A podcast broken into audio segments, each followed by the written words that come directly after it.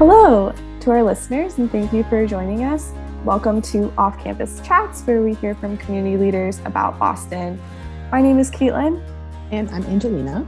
And a little bit about us we are community ambassadors with the Northeastern Off Campus Housing and Support Services Office. And when we aren't advising students in the office, we are finding new ways to connect Northeastern students to their off campus communities. In this series, we'll feature conversations with leaders from different Boston communities. Our goal is to introduce them to all of you and showcase their projects and initiatives that you might be able to get involved with. Today, we have a very special guest. Um, we'll be talking with Robert Cordenbrock, who's the Executive Director of the Fenway Community Center. Hi, Robert. Thanks for joining us today. Hey, everyone. Thank you so much for having me. I'm excited to be here. Awesome. Let's start with a general introduction. Um, go ahead and tell us a little more about yourself and what your role in the Fenway community is. Sure. So I've been with Fenway Community Center for about four years as the executive director, uh, and it that role entails a little bit of everything. So thinking strategically about how to kind of support the community center and raise money, but also programming and promotion and um, yeah, just making making the Fenway community aware that there is this wonderful community center space. Otherwise, I've been in Boston now. I, I came out here for an AmeriCorps program about 15 years ago now. It makes me feel old even saying that. Uh, and since that time, I worked in a variety of after school programs and corporate social responsibility consulting. And I've been, as I said, I've been at FCC for about four years now. And I know you shared a little bit about your AmeriCorps past, but what ultimately brought you to this role? What brought me to the role, kind of the, the best perk initially, was that I lived up the street on Boylston across from the Victory Gardens. So that was not the reason why I pursued and accepted the role, but it was certainly a nice benefit as I'm sure all of your listeners also think about, you know, living in Fenway and the proximity to, to campus and that's that's a real real nice perk. But otherwise, um, I in the spring of 2018, I was wrapping up uh, a graduate program. Uh, I'll say it quietly, but over at BU, uh, I was getting my MBA, and uh, there's a social impact program there. And so at that time, or prior to that uh, evening program, I had been working primarily in kind of volunteer engagement and I mentioned before, but corporate social responsibility. So the basic concepts being connecting private businesses to nonprofit organizations, and really specifically this um, interesting kind of approach called pro bono consulting or skills based volunteering. So I, I, won't go too far into this, but the the gist of it is um, working with a marketing department from maybe the Red Sox or, or business and having those marketing professionals volunteer with an organization like FCC to kind of impart their wisdom in marketing in a way to build the capacity of nonprofit organizations. So, as I was wrapping up that graduate program, I was kind of thinking about opportunities to lead nonprofit organizations, and everything kind of fell into place. Not to not to kind of skim over like the process and everything, but um, it, it really just all worked out given the proximity and what I wanted to do. And FCC was still is, but was a very young organization just kind of starting up. So it was a real opportunity to kind of have a lot of say and autonomy and kind of what what the organization was ultimately going to look like. Yeah, thanks for answering all that. It's really, really powerful to hear about your work in bridging kind of the private and the nonprofit sector, and your interest in corporate social responsibility is also really inspiring. Um, Thanks. Yeah, we'd love to hear you share a story or some kind of impactful interaction that you've had in your time with the FCC. So I'm going to cheat and give two, but I'll be I'll be as quick as possible with these two. So the the first one is is more recent, and it has, has been the center for almost everyone's life for the last almost three years now, or coming up on three years. Uh, the pandemic. So when everything shut down in March of 2020, um, I, like everyone else, first was frozen and kind of panicked. What was going on? Is you know, are we going to all be okay? But then my colleagues and I, our, our mindset mindset shifted to what could we do to support the the Fenway neighborhood? And and the mission of FCC is really centered on being a gathering place to provide resources and programs to enrich the lives of all Fenway residents. And so one of our board members had this idea that I was able to kind of help to move forward, which was this concept called Fenway Cares. And so Fenway Cares um, initially was gathering information and gathering kind of requests from community members if people needed help picking up a prescription or getting groceries or even someone to speak with on the phone. That was the the initial concept, but really going a little bit further, how to bring local organizations together to do this collaboratively rather than kind of all proceeding in our own siloed approaches to this pandemic that was affecting the entire world. And so Fenway Cares came from that. And fast forward now to March 2022, um, Fenway Cares is six local organizations. Uh, I will list them off from the top of my head. I'll do my best. But so Fenway Community Center, the Fenway Civic Association, the Fenway Community Development Corporation, or the CDC, um, the Audubon Circle Neighborhood Association, the Fenway Alliance, and Operation Peace. I'm really proud of myself for remembering all of those in my old age. Um, so Fenway Cares, what we do now is every two weeks we distribute about 350 free bags of produce to community members who are food insecure or who, who are just generally in need. And that's something that we do both out of the community center, but also uh, in e- what we call East Fenway over by the Whole Foods and Symphony. Um, and so today actually happens to be one of those distribution dates. And so my first plug on the podcast is saying anyone, any Northeastern student who would like to volunteer and get involved, take a look at the site, fenwaycommunitycenter.org slash Fenway Cares. Uh, or I'm sure you'll share my contact information. And we're always um, interested in groups or individuals of students and local residents to volunteer and kind of support the cause. So that's that's kind of the most immediate thing where I, I'm really proud to have played even a small role in supporting the neighborhood. Um, and kind of the, the big achievement coming out of all this is that we've had a number of local officials, representatives volunteer and get involved and become aware of Fenway Cares. And so, uh, State Representative Jay Livingstone wrote into the state budget for 2022 um, a special line item to fund Fenway Cares. And so, we received about 50 $50,000 or so, which will fund these distributions through 2022 and into 2023. So that's that's a really nice thing. Then the other thing that I'll mention, which is pre-pandemic, which feels like a lifetime ago, and I'm sure for some of your listeners they weren't in college at the time, um, but we partnered with Northeastern and a number of student groups to host a youth voter forum at the community center. And so this would have been the fall of 2019, if I can remember all these years correctly at this point. But so that was co-organized with the student Democrats and student Republicans from Northeastern. And it was a voting forum for the candidates for city councilor for the district that represents Fenway and Mission Hill and Back Bay.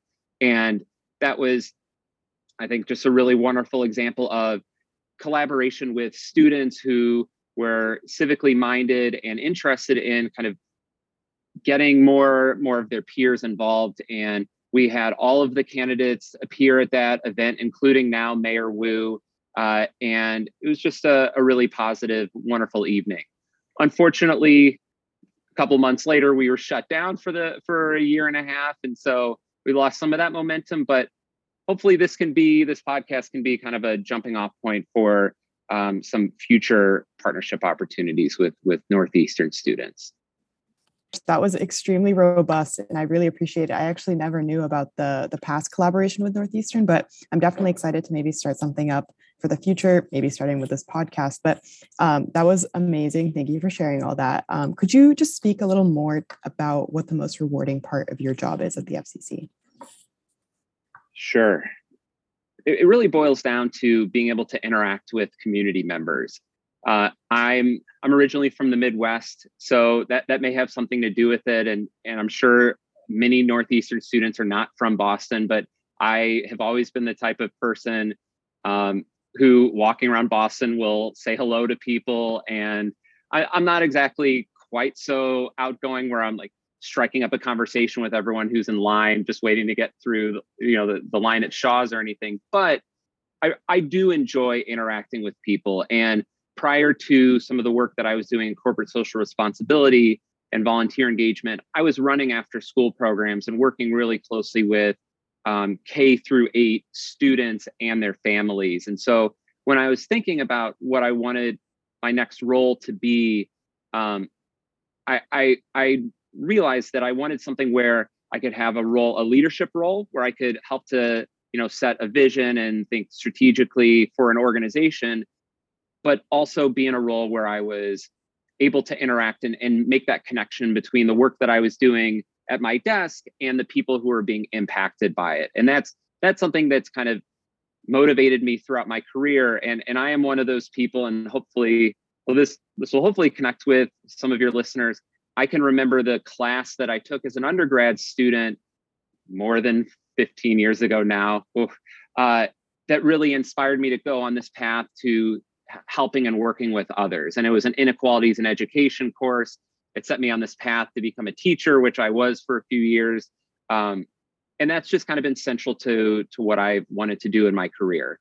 So to kind of boil down to a, a shorter answer, it's most rewarding to see the people who come into the community center and have conversations and to just to get to know people. It, it's not, and it's not central to my satisfaction or what's rewarding that they say, Robert, because of you, these things have happened for me, or I feel happier or more fulfilled because of this. But just just knowing that the work that I'm doing, there are people who are being positively affected um, and coming into the center. That's that's really the most rewarding part. Thank you so much. Yeah, something a big part of our office's messaging is the being a good neighbor. So I think what you said really resounds with me personally, and also what we've been trying to pass on to students about being a good neighbor, being involved in the community, and understanding that living off campus means that you're not only living, you know, with your roommates or in your apartment. It means you're living in a community of people, many of whom have been there for years. Um, and so, thank you so much for sharing that. Um, is there anything that students should know about the Fenway Community Center, or maybe more broadly about the Fenway neighborhood or community? The point that you just made, Angelina, that that that being a good neighbor aspect of of the off off campus support service office, if I if I got the full name correctly, um, is is there Fenway is a very complex but unbelievably unique neighborhood. What what a lot of the listeners who are undergrad students or even grad students at this point wouldn't know is that 10 years ago Fenway looked incredibly different than what it looks like now. Where FCC sits, and um, well, I'll just share that we we share a hallway with Blaze Pizza right on Boylston and Jersey. So if if you if you and your colleagues or peers haven't been to FCC, I'm sure most of you have been to Blaze at some point. Um, but where FCC sits right now used to be a McDonald's. Where right next to Shaw's, where that Tate is now, that used to be a Burger King.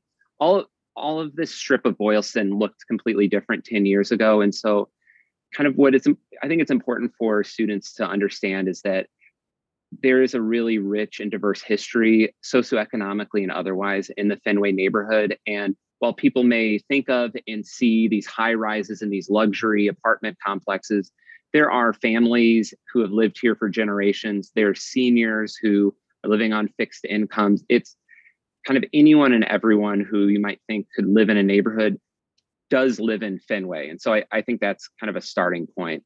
I, I think otherwise, there can there can sometimes be a, a, misconception or or a perception that Fenway is just the Red Sox and students because obviously Northeastern is a, a large university, but there's BU and um, Mass Art uh, all of these universities, colleges of the Fenway, all in this this small area, and people don't always realize. Kind of going back to my other point that that there is this robust community, but kind of connected to that, there can be the perception that students aren't interested in being a good neighbor, aren't interested in contributing and getting involved and kind of doing things in a neighborhood other than enjoying their college experience and going to Target or kind of being people who are living here short term. And so I think that's something in which there, there's a real opportunity and, and excitement from my end, and I know from yours as well, to to really lean into that concept of being a good neighbor.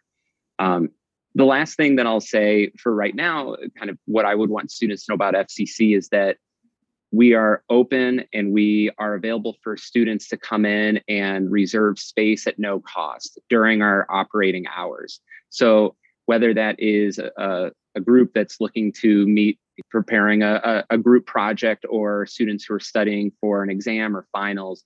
Right now, our hours are a little scaled back. We're doing 11 to 5, but in the near future, we anticipate expanding back to our standard hours of closer to 10 until 7 or 8 in the evening um, and weekend hours of 10 until 1.